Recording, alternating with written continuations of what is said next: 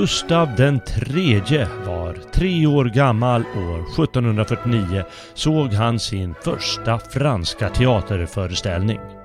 Det blev början på ett livslångt förhållande till teaterkonsten. Nästan ända till sina sista dagar i livet skrev Gustav egen dramatik, allt sedan han började med det som tioåring.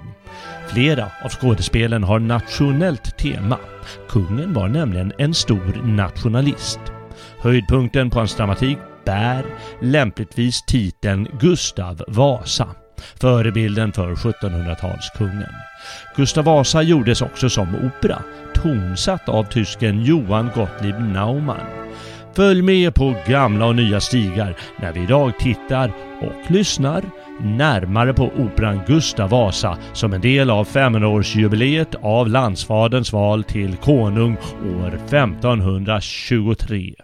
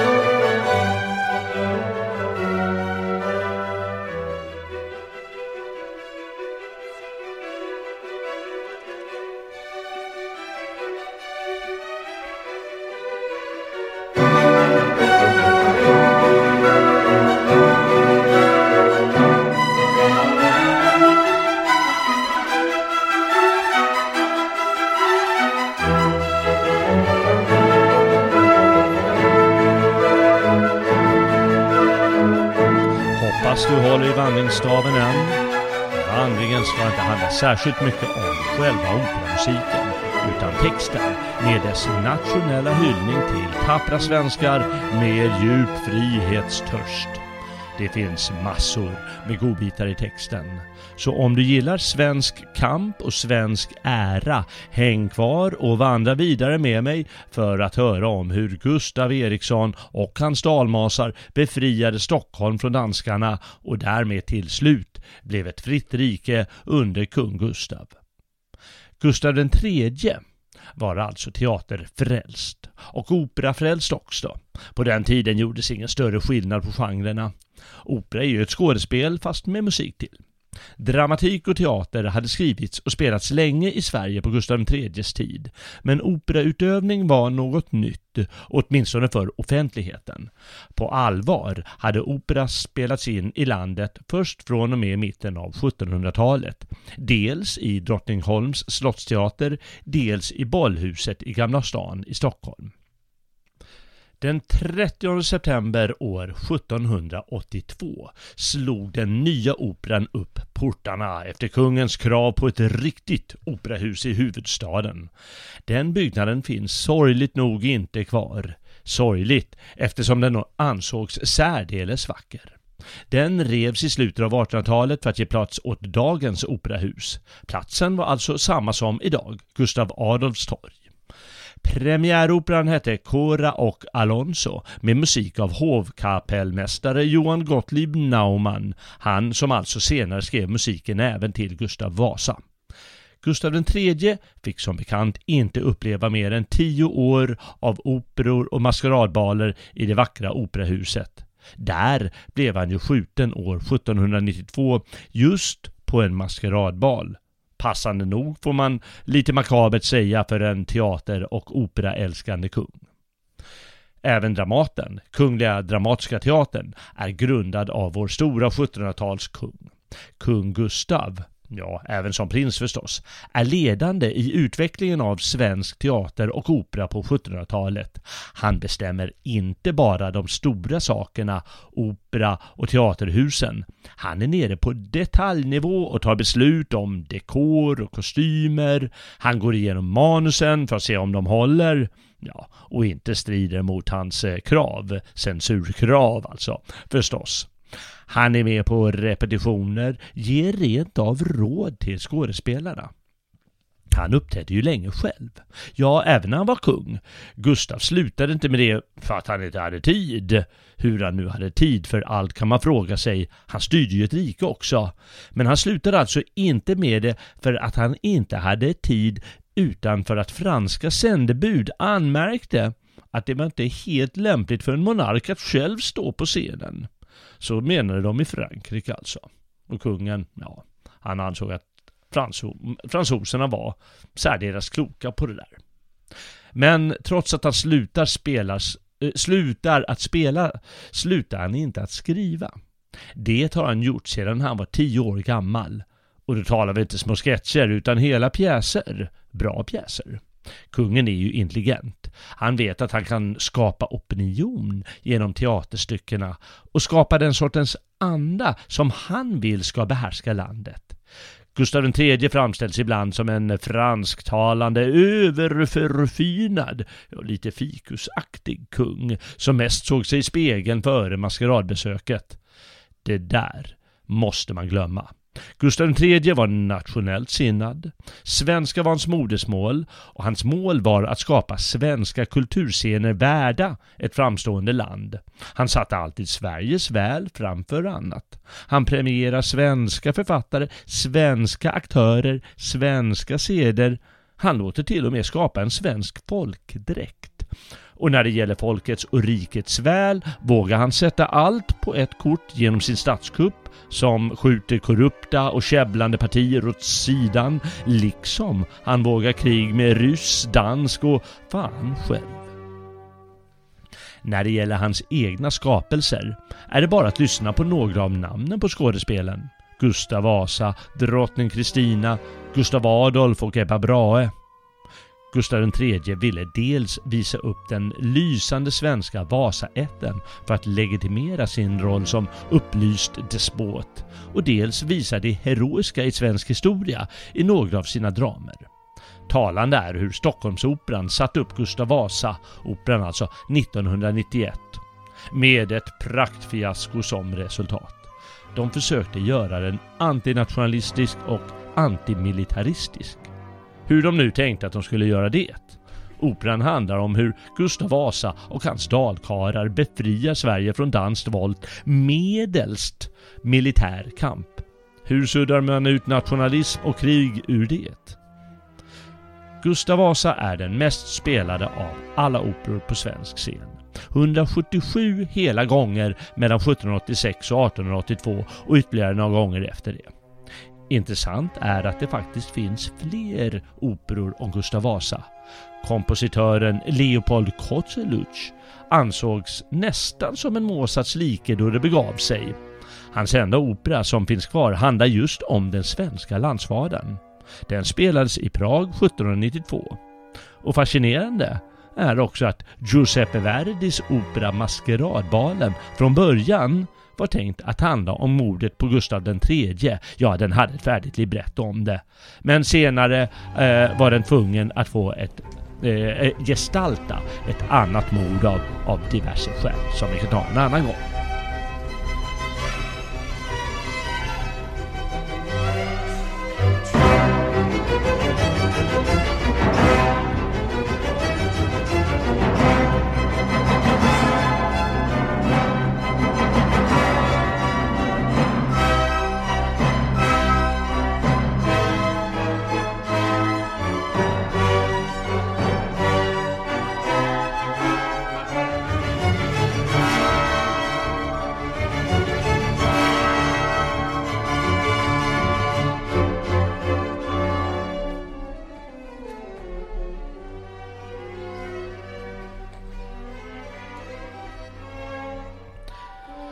Så pampig låter Koseluts opera i ouvertyren.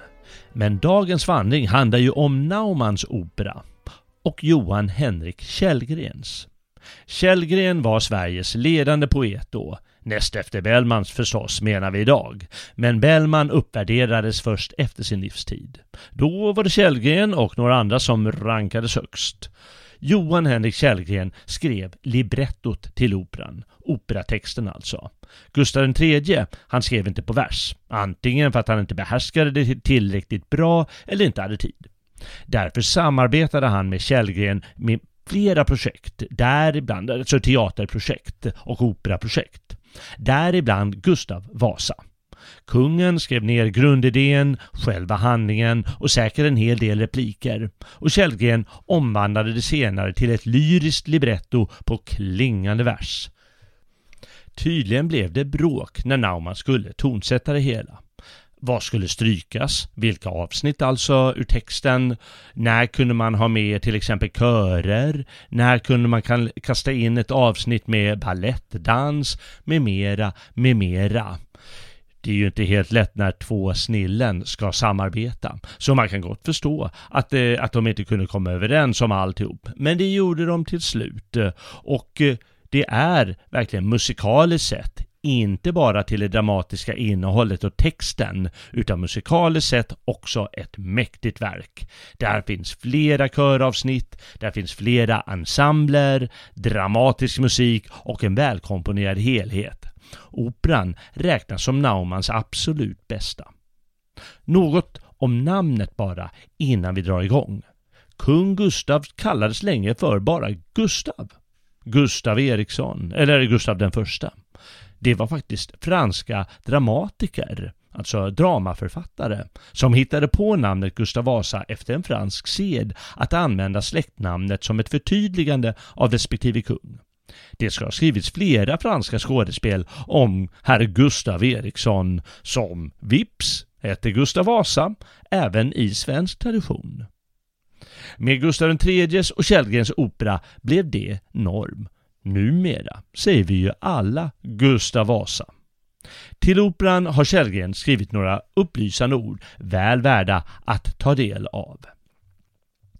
Om något teaterstycke betraktat i avseende på ämnets vikt, planens dristighet, personernas värde, händelsernas evigt fästade minne och utgångens verkan på ett helt, li, helt rikes lycka. Om i alla dessa avseenden något dramatiskt arbete förtjänar ett utmärkt och ypperligt rum i svenska snillets historia vågar jag påstå att detta rum bör tillhöra tragedin Gustav Vasa. Uppriktigheten av detta fritt yttrade omdöme ska skydda mig för all misstanke av eget beröm och förvandla det till ett offer av skyldig sanning. I sanning att med full styrka fatta vidden av den stora riksvälvning som är ämnet för denna dram och att återkalla den på scenen i all sin höghet till ett skådespel värdigt att givas ett fritt folk. Därtill krävdes en dubbel kylskap i börd och snille med den hjälten vars ärestol därigenom nu av samma hand och nio reses men att genom sin själ öppna en väg till lyriskt uttryck för de stora känslor som födde detta verk. Härtill fordrades mindre att vara skald än en rättskaffens svensk. Och mitt enda högmod är att förtjäna denna heder nationer. Vilja ni veta vad rumförtjänsten tilldelar edra ännu levande regenter? Vilja ni härutinnan förekomma efter världens enda osvikliga dom? så given akt med vad känsla av förtjusning eller avund de anser minnet av stora män bland sina företrädare. En elak furste önskar ingenting högre än att utplåna ända till namnet av alla de hjältar som besuttit hans tron. Då däremot en vis och dygdig konung genom vördnad och nit för stora förfäders ära visar sig vuxen att själv med dem jämföras.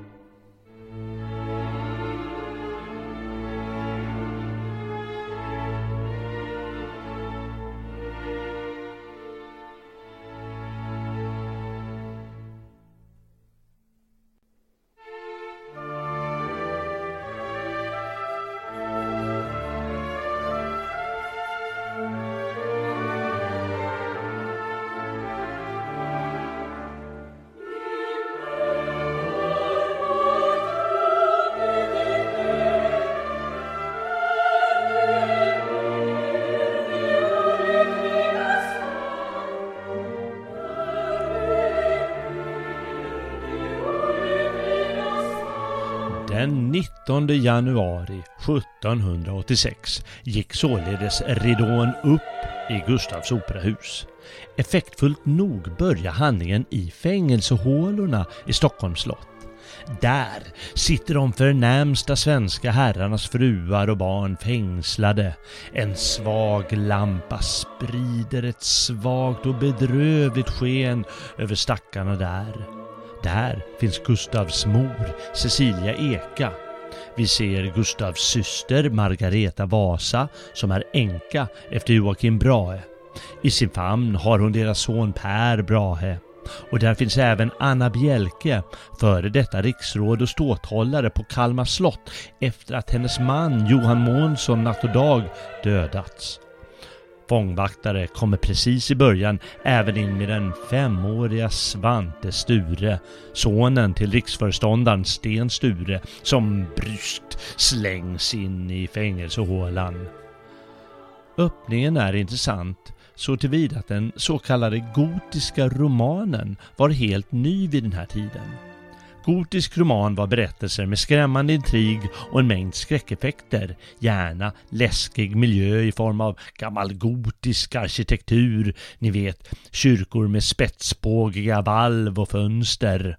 Helst ska det finnas källarmiljöer eller fängelsehålor, rasslande kedjor, Kanske monsteraktiga varelser som ringaren i Notre Dame eller Frankensteins monster. Och så vidare. Det funkar ju ännu på film. Nu är det tveksamt om Gustav III och Källgren skulle ha inspirerats av den gotiska romanen som föddes i England blott 20 år tidigare genom Horace Walpole och hans roman Borgen i Ontranto. Sådana effekter fanns Ja, det fanns faktiskt i operans värld sedan länge. Operan hade fläskat på med allehanda affekt, effekter i hundra år före operan Gustav Vasa. Men den svenska kungen ville anspela på det götiska, gotiska och tänkte säkert att de gotiska källarvalven skulle göra susen för det. Så möjligtvis tänkte han på gotiska skräckmotiv när han förlade operans början där nere i slottets källarvalv. Det viktigaste är dock att det ger dramatisk kraft. Dels får man känna av nöden de svenska känner där de sitter inspärrade av Christian Tyrann. Och dels finns det något livsviktigt att rädda för Gustav. Dels kommer Christian att utnyttja de fängslade damerna och barnen i utpressningssyfte mot Gustav längre fram. Vi får snart se vad det handlar om. Adelsdamerna beklagar sin nöd där nere men visst hopp skönjes. Cecilia Eka sjunger Men vad skall bojans tyngd också vår själ förtrycka? Och känner vi ej mer vårt blod? Jo, Gustav är min son, han lever och hans mod skall oss ännu träldomsdjupets eh, rycka. Margaretas svar är dock eländigt. Vad vill en enskild ädlingsdygd mot tyrannens makt och lycka? Nej, han ska störta sig med blygd, allt ska förgås, han själv, hans namn och fosterbygd. Och det är den stämningen som blir ledande för alla de fängslade där nere. Så litet är hoppet. Ja, döden, döden är vårt enda hopp, sjunger de i kör. Sedan byts scenen till slottets förnämsta sal där Christian sitter och vräker sig i rättfärdighet. Men också viss respekt för de svenska och deras frihetskänsla. Han säger Sen mer än 16 år försvunnit i krigets faror och besvär. Jag gav en rättvis hämnd omsider målet hunnit och Sverige under roket är. Det ädla blod som från dess hjärta flutit ut i mitt säkra våld för evigt lämnat har. En svag och sårad kropp som lydigt kedjan drar. Sen mot min dolda list han all sin styrka brutit. Den stolte götens dygd, hans oförskräckta mod, hans hat för utländskt kungablod hans nit för segerns lön, hans trots mot dödens vara, allt vikit för min hand, som mera vist förstod att politikens nät med krigets vapen para och mina bödlas järn med mina herrars makt. Ja, så säger kungen i sitt högmod. Och nu kommer danskarnas storamiral Severin Norrby in i salen och påminner kungen om att Gustav har mognat och far fram som en storm där på landsbygden och därmed utgör en klar fara för kungen. Ett gruvligt vapengny man hör från alla kanter. Och ren en stridbar tropp med flygande baner från alla skogars sköt och alla klippors branter. Liksom en vredgad ström på fältet rusar ner. Man Gustav Vasa främst för dem i spetsen ser som äggar deras mod och tyglar deras iver och deras spridda lopp. En stadgad ordning giver min konung, dröj om icke mer att på försiktig vakt mot deras anfall vara. Kungen är uppenbart övermodig, men han lyssnar trots allt på Norrby och tänker ut en plan. Han ska få Gustav att lämna över sig själv. Med hot om kvinnornas och barnens död ska han förmå Gustav att ge, att ge sig. Därför, därför hämtar han upp de, häng, de fängslade adelskvinnorna och Sten Stures änka Kristina Gyllenstierna som han har hållit fängslad på annat håll. Innan han kläcker sin plan för dem sjunger då, dock eh, eh, några av operans mest kända ord. Först drar Kristina Gyllenstierna en skön drapa för kungen som lyder så här för synen vare lov som aldrig återvänder att höra den förtrycktes bön. Förskräcks tyrann, förskräcks! Ty redo är din lön, det väntar dig i hämnarns händer. Ja, stunden äntlig kommen är, som himlen utsett har att Sveriges bojor lossa. Se ut från dina torn, känn Gustav och hans här och vet att det är han som skall din spira krossa. Barbar som aldrig än förstod att genom annan makten svep och illbragd råda. Vet du en hjälte snart får skåda som endast segrar lärt med dygd och mannamod. Och sedan sjunger alla fyra damer i kvartett väldigt starka ord, närmast som, som en besvärjelse mot den grymma tyrannen som, som sitter där och undrar om man ska flina eller bli rädd kanske. Du vålnad av en vördad maka, i skuggor av de hjältas tropp som fordom varit Sveriges hopp Ack, skynden, skynden er tillbaka. Gån, bjuden hela avgrunds här att i tyrannens hjärta rasa och för hans tankar och begär beständigt breda ut den fasa som lastens fjät förvilla plär och i som förr åt fallna trälar er tappra arm till räddning sträckt i svenska riddersmannasjälar Karl Knutsson, Puke, Engelbrekt Gån sväven över Gustavs fana, gån att hans mod i striden mana. Må ert exempel edra namn den eld hos edra landsmän nära som lär dem genom vapnens ära förlossas ur förtryckets famn.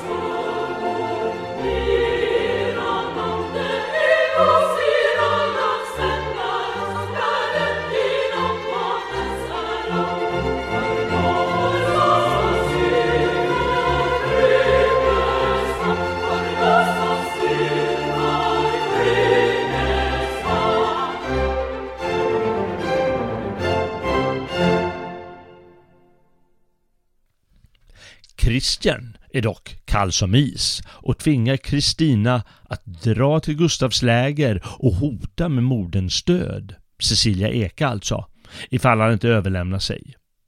Kungen beordrar Norrby att genomföra det hela och går iväg sen.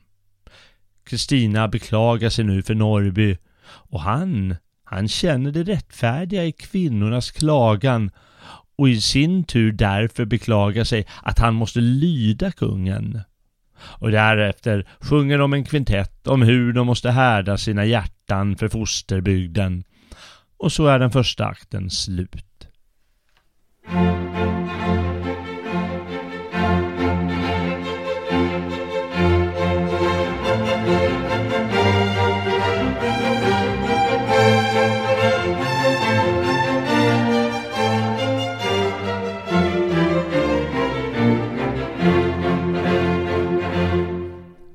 I den andra akten befinner vi oss i Gustavs krigsläger. Scenanvisningarna säger Teatern föreställer Gustavs tält där man ser hans säng bäddad med en björnhud och hans vapen hängande över huvudgärden. Genom fonden av tältet som är öppet ser man en del av Gustavs läger uppslaget på munklägret. På ena sidan är en vik av havet och på den andra en del av staden. I fonden av teatern ses en del av det danska lägret och längst fram Christians tält. Flera poster står på vakt. Båda lägren är åtskilda genom Norrström. Och det är alltså ungefär där, eh, där riksdagen ligger idag. Och, och Gustav och hans dalkarlar de står på, på Norrmalm då och eh, Christian han eh, har ju då eh, tagit eh, Gamla stan där han styr och ställer, där slottet ligger. Gustav han står nu framför sina mannar, både adliga och enkla dalkarlar. Han håller här ett mäktigt tal följt av en riddares hyllning till Gustav och kampen för frihet. Och det är så mäktigt att det måste läsas i sin helhet. Och Gustav säger då i svenske riddersmän, uti vars tappra mod ert fosterland ett värn mot tyranniet funnit. I som med ädel börd en ädel anda vunnit och edra fäders dygd med edra fäders blod. Du oförskräckte sten, du sparre namnets heder, förfarne stenbock, ädlet hård. Och du som från dig själv din hela ära leder, du Persson, trogne vän, som ett försåtligt mord ifrån min gässa undanröjde. Och i som aldrig än er rygg för oket böjde, i Dalakaras raska tropp. I sett hur en tyrann, en bödel, rest sig upp med illbragd på den tron vars hägnad Sverige njutit i sekles ärofulla lopp hur på er frihetsgrav det ädla blodet flutit som mot förtryck och våld var fosterlandets hopp. Ett blod som ropar hämnd, ett blod ännu ej hämnat. Men fiendernas täta fall omsider öppen väg för edra vapen lämnat Fullkomnen då det värv var till er himlen ämnat. Ett enda anfall än och Sverige räddas skall. Och då svarar riddaren Nej, Gustav, din skall heden vara att hava frälst ditt land från nöd och slaveri. Den första ut i stridens fara skall du och först i segens ära bli. Mot dig vi alla är lika, i hat mot vår tyrann, i nit för Sveriges väl. Men ut i tapperhet och rådslag och befäl, för din förtjänst vi alla vika. Om man är om man ej än en svensk beträtt att mot sin hövding trohet brutet, om mången okänd främlingsrätt sitt skydd mot våra vapen njutit, O du som all vår kärlek har, vår vän, vår skyddsgud och vår far. Vad prov bör icke du begära av Sveas tapperhet och mod, då vi för frihet vapen bära, då Sveriges väl och Gustavs ära skall bliva priset för vår blod. Och sedan, efter de mäktiga orden, kommer operans absolut mest berömda nummer. Gustavs berömda aria Ädla skuggor, vördade fäder. Ja, titeln talar väl eh, väl för sig själv. Gustav vill hämta styrka från förfäderna som också måste hedras genom frihetlig kamp. Och så här lyder arian, ganska kort den. Ädla skuggor, vördade fäder, Sveriges hjältar och riddersmän. Om ännu dess sällhet er gläder, given friheten liv igen. Skola edra helgade gravar trampas av tyranner och slavar. Nej, må träldomens blotta namn edra vreda vålnader väcka och er arm sig hämnande sträcka ur den eviga nattens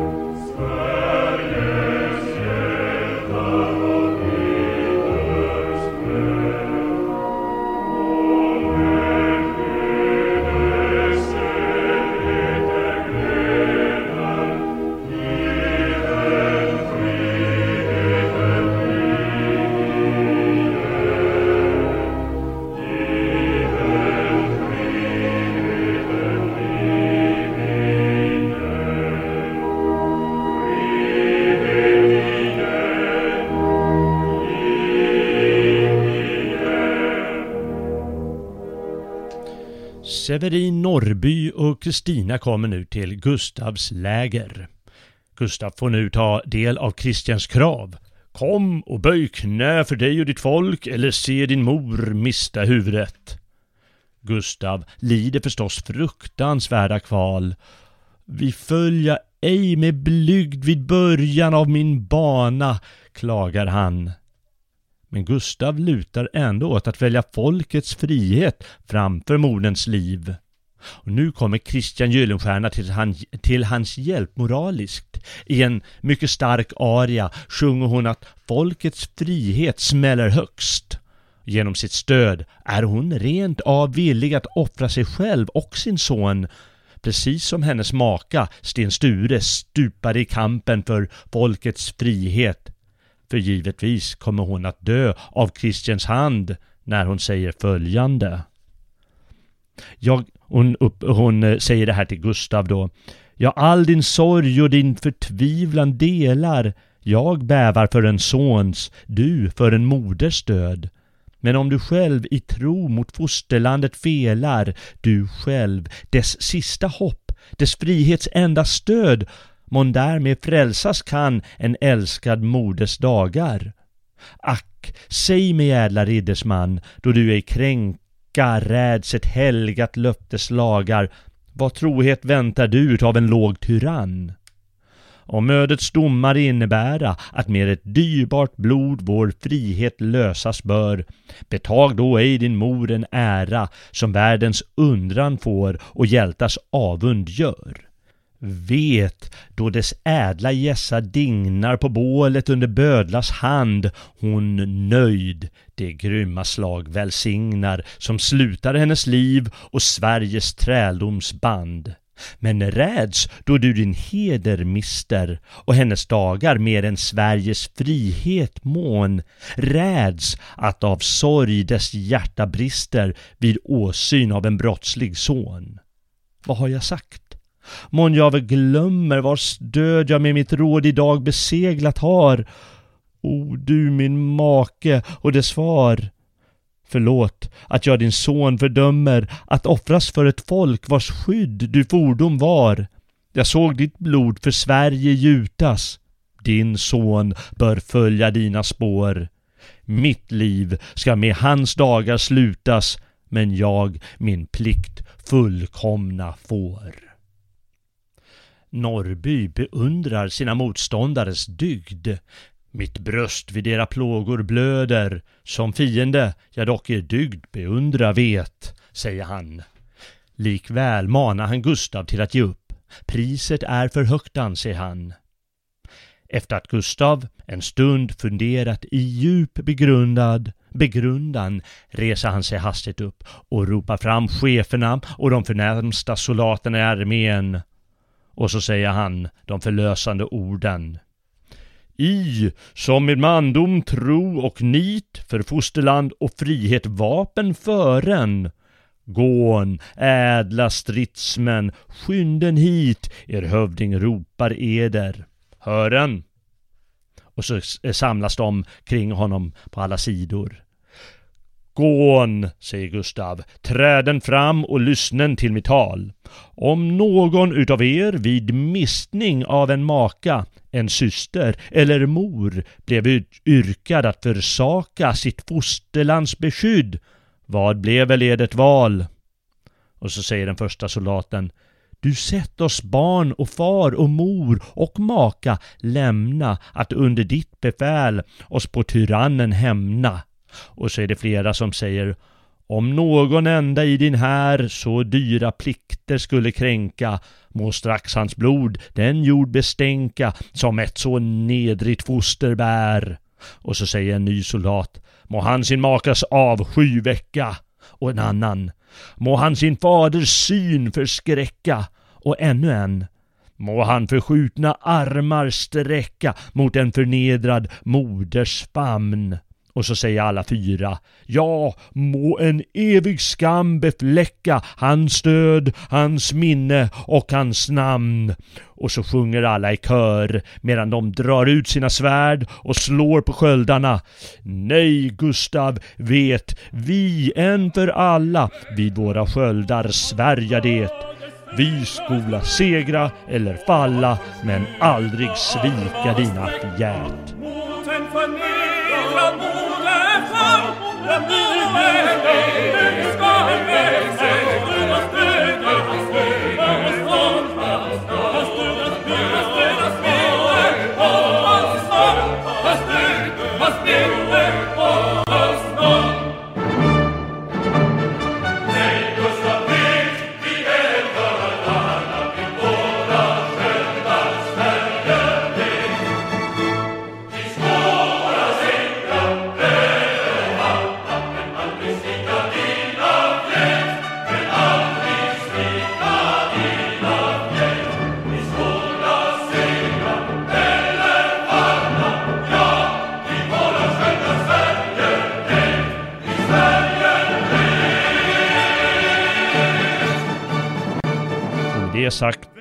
vänder sig Gustav till Norrby och säger Väl, Norrby, du har hört vad din kung skall svara.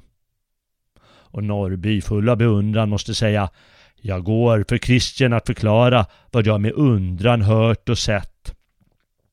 Och så igen en handske tillbaka till Gustav som han har fått som en sorts utmaning eller pant.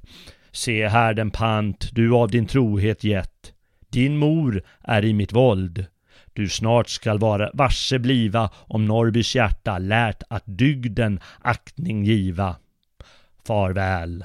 Och med det menar han förstås om att eh, Norby Norrby har modern, Gustavs mor, i förvar och om han har tagit intryck av de här och eh, insett dygden att inte offra henne. Då säger han, det ska ni bliva varse så småningom, vilket man då kan ana vad som kommer att hända. Norby och Kristina de förs därefter tillbaka. Gustav å andra sidan han lider nu återigen allt tänkbart kval i sitt tält. Han har stått upp för plikten, han har manat folket som också säger sig stå upp till plikten, men Gustav har genom denna handling och genom att liksom ära sitt folk och han har ju en plikt mot vad de just har sagt, måste han offra sin mor. Och där i tältet, när Gustav så har somnat, stiger plötsligt Sveriges skyddsande ner på en sky. Och så här står det i eh, eh, scenanvisningarna. Sveriges skyddsängel som nedstiger på en sky hållande i högra handen en diamantspira och stödjande den andra på huvudet av ett lejon som håller i sina klor en himmelsblå glob med Sveriges tre kronor. Och hon säger då Slå Gustav bort din sorg, vis farorna förakt, tag an den muntra dygd som stora själar ägnar och känn i mig den gudamakt som detta rikes välfärd hägnar. Strid hjälte, strid och vet att för ditt svärd skall envåld fly och Sveriges bojor falla. Hör segens Gud dig till sitt tempel kalla. Strid hjälte, strid och bliv en spira värd. Ja, tidevarv från tidevarv din ett skall Sveriges krona bära. Ditt namn ska bli dess kungas ära och dina dygder deras arv. Glada drömmars lätta tropp, gån att hjältens oro mildra, gån att för hans tankar skildra glansen av hans ödes, lopp. Men i som fasans skepnad fören församlens i tyrannens bröst. Fort skynda ner hans lugn förstören med plågans hot och hämndens röst. Och då låter den här skyddsängeln, alltså de goda andarna gå till Gustav och de eh, hemska andarna dra till Christian.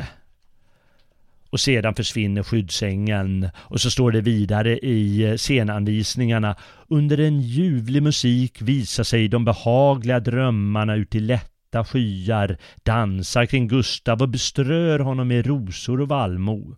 Vid en olika ljuvlig och mera livlig musik kommer en dröm som föreställer äran att kröna Gustav med lagrar medan en annan under segens skepnad lägger en trofé för hans fötter. De formerar alla en grupp kring Gustavs säng och under en faslig musik uppstiger ur jorden de grymma och olyckliga drömmarna kring Christians tält som visar sig i fonden något öppet och där denna prins ses ligga på sin säng ute i en orolig sömn. Förräderiet går att lämna honom en krona och en sköld med Sveriges vapen. Samvetsagget omgiver honom med sina ormar. Och där är alltså då eh, kallar de, eh, kallas de här olika andarna, samvetsagget och förräderiet och så vidare. Och så nästa ande, hatet, skakar en fackla över hans huvud under det att hämnden krossar hans krona och rycker av honom svenska skölden.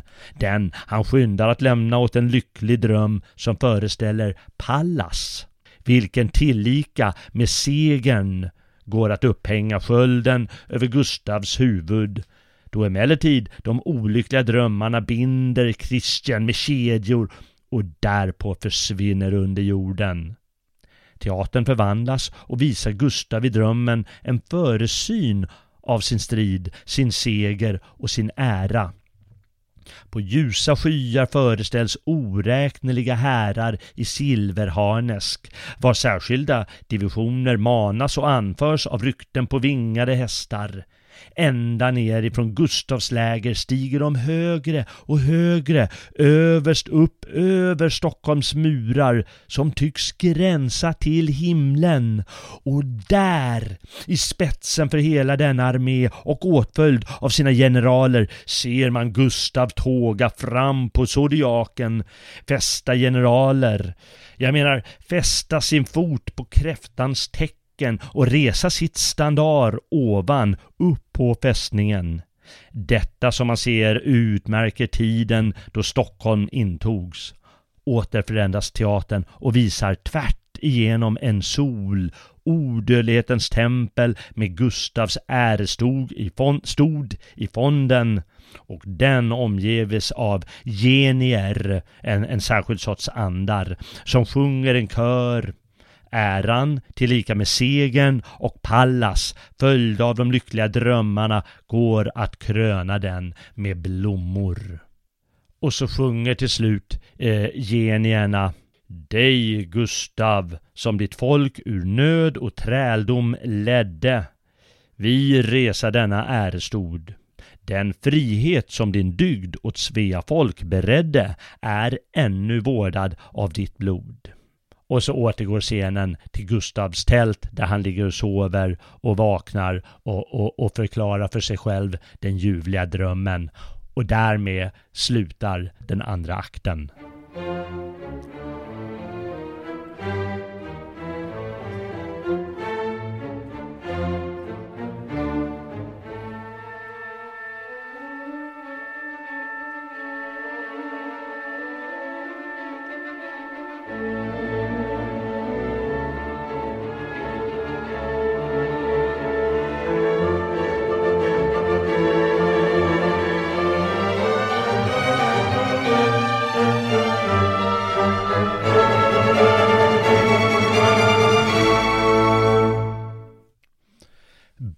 Början av tredje akten utspelar sig i Christians tält.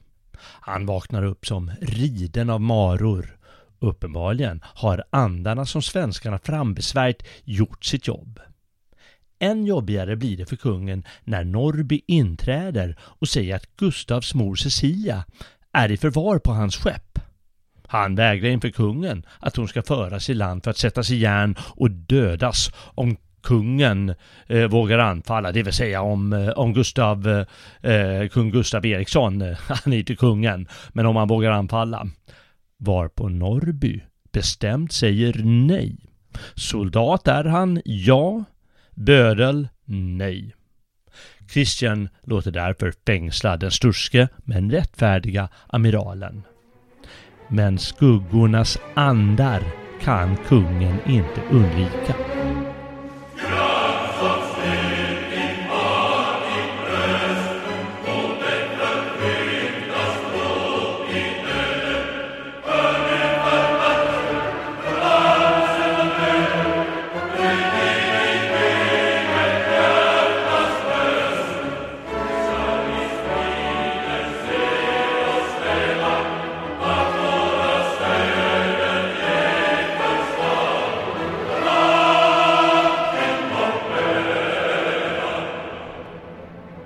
Först ansätts han av de två unga ribbingarnas skuggor, det vill säga två unga bröder av släkten Ribbing som eh, avrättades eh, ungefär ett år efter eh, Stockholms blodbad i december 1521. Det rör sig närmast om unga pojkar.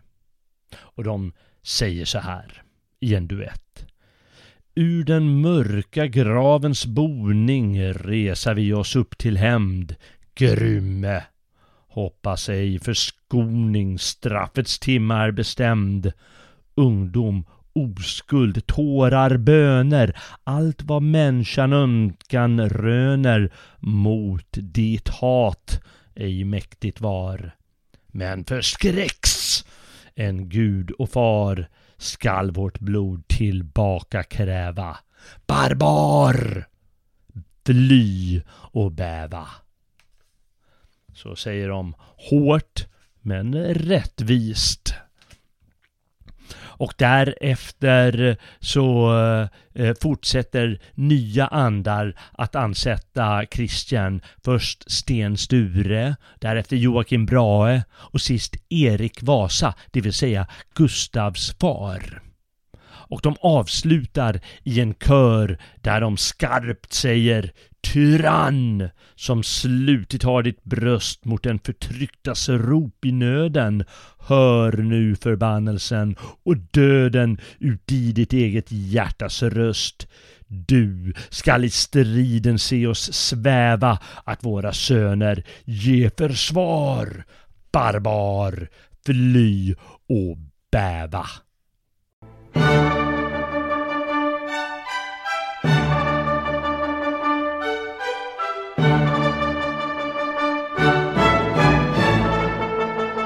Och sen sjunker de ner i jorden och i detsamma hör man en muskötsalva och på långt håll trumpeter som blåser alarm. Och det är svenskarna som stormar staden nu, det vill säga Gamla stan. Och teatern den förvandlas på följande sätt. Nu föreställer eh, scenen Stockholms fästning flankerad av torn. Och mot fonden ser man slottet tornet, tre, kon, tre kronor och spirorna av Sankt Nikolaj och Riddarholmskyrkorna. Havet är långt borta i fonden och där finner man delar av den danska flottan ligga för ankar. Christian, han väljer nu att, ja, eller till slut i alla fall, att fly fältet.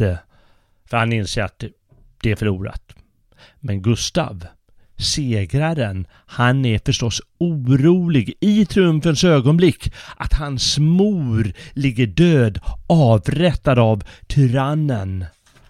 Och hans kvalfyllda ord eh, de, de lyder samtidigt som, samtidigt som kören i bakgrunden ropar triumf, triumf, seger och ära, säger Gustav. Vi segrat, Himlen vare ära, som ur tyrannens hand en blodig spira ryckt. Ja, Sverige skall ej mera bära det järnok som dess skuldror tryckt.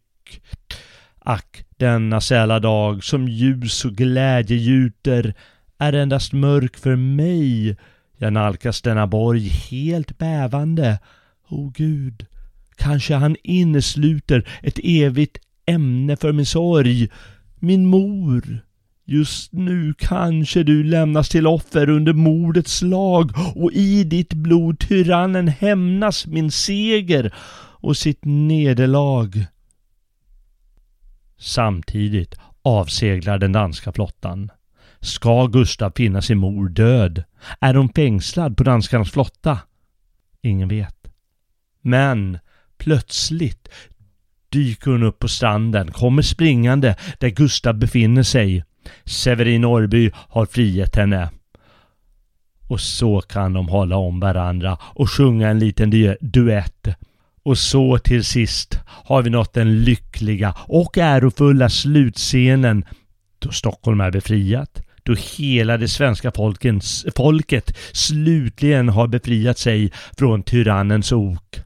Och på scenen återfinns nu Gustav Vasa, Cecilia av Eka, Kristina Gyllenstierna, svenska herrar och fruar, riddare, soldater. Folket. Så står det i scenanvisningarna. Först sjunger Kristina Kom Gustav, kom, den lön är färdig som du med egna dygder vann. I lyckan jämn, i nöden härdig, du bäst ett folk regera kan. Vem är väl mer en krona värdig än den som störtat en tyrann?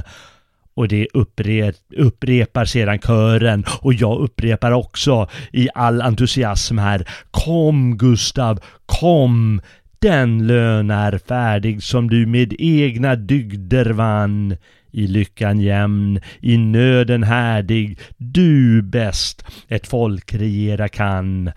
Och vem är mer en krona värdig än den som störtat en tyrann? Och efter det, på slutet, klämmer alla på scenen in i den mäktiga och oförglömliga kören som lyder Leve den hjälte som Sverige förlossat. Leve vår konung, leve vår far. Svearnas bojor han modigt förkrossad, Svearnas kärlek skydde hans star. Måtte hans namn genom seklerna räcka, vårdat och lovat i frihetens sång. Måtte hans dygd hos nationerna väcka fasa och hämnd mot tyranner och tvång. Njuter till folket och konungens heder, spiran sitt välde och lagen sin rätt. Pryde hans ett till tusende leder, den tron han beklätt.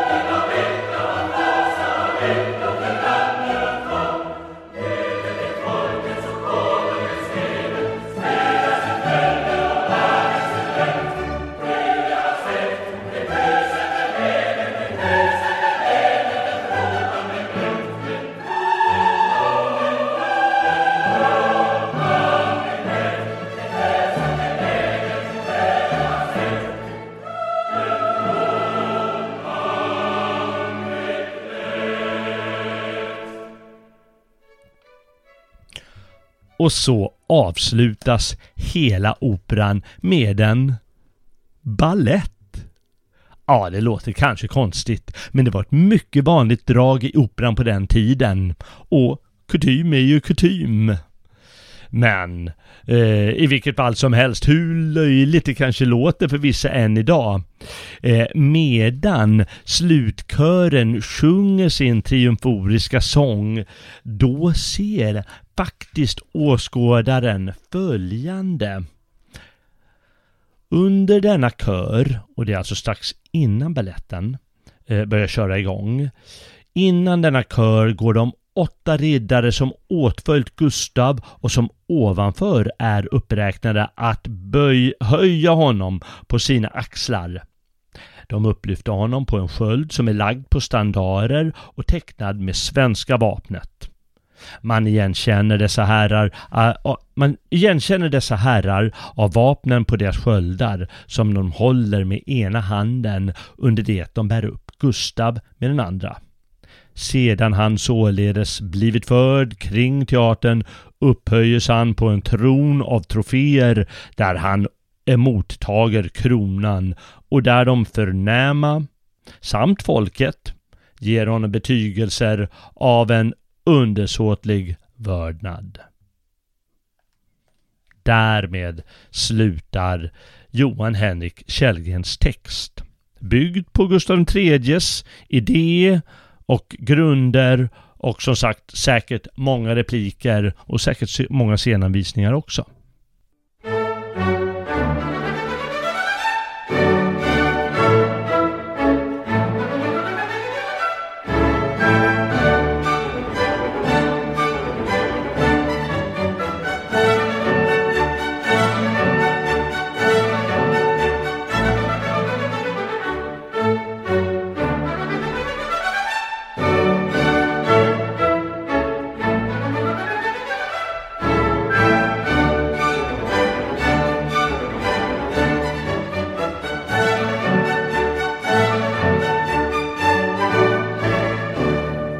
Och under det man får se här, då låter väl balletten antagligen det hela smälta in för publiken som har sett detta fantastiska skådespel.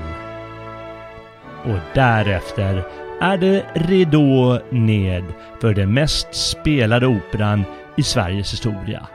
Med rätta. Oförglömlig text. Och glöm inte att Gustav III lagt grunden till texten. Underbar musik. Visst, det är inte Mozart. Men det är ju Mozart förunnat att vara Mozart. Fast ingen kan klaga på Naumanns musik. Eh, lysande. Det, storslä, det storslagna och det ädla ämnet har givetvis lyft hans konstnärliga förmåga till de högsta höjder som han förmådde. Gustav Vasa. En underbar opera.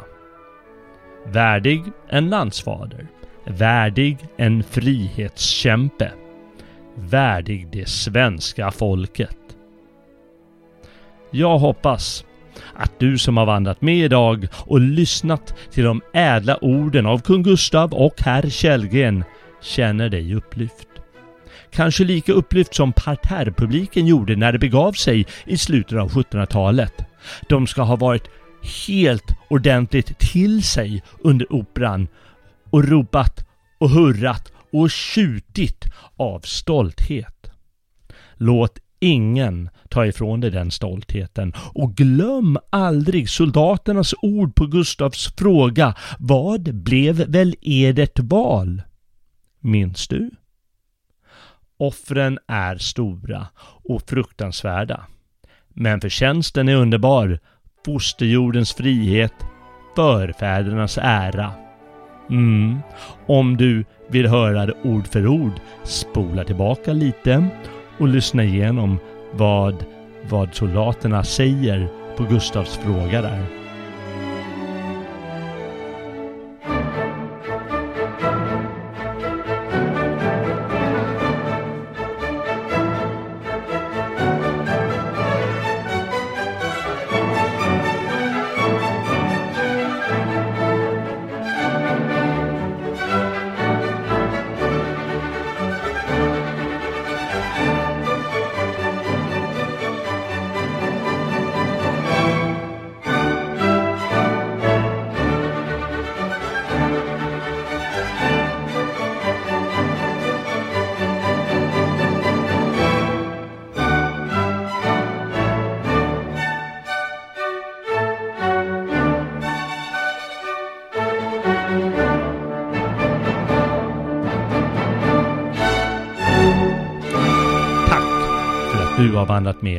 Gamla och nya stigar idag med mig, Jalle Horn och med frihetskämpen Gustav Eriksson, med Kristina Gyllenstierna och med andar från storslagna svenskar och inte minst med modiga dalkarar. Tänk på att du kan stötta fria svenskar. Gå då in på svegot.se och klicka donera eller stödprenumerant. Där kan du välja om du vill stödja oss för det vi gör på Svegot. Stödprenumeranter får särskilda fördelar så det är nog det bästa valet om du vill stötta vår verksamhet. Men gör vad du själv tycker är bäst. Minns nämligen alltid att du är en stolt, fri svensk. Hoppas att jag återfinner dig på nästa vandring på gamla och nya stigar vart den nu för oss. Väl mött Frände!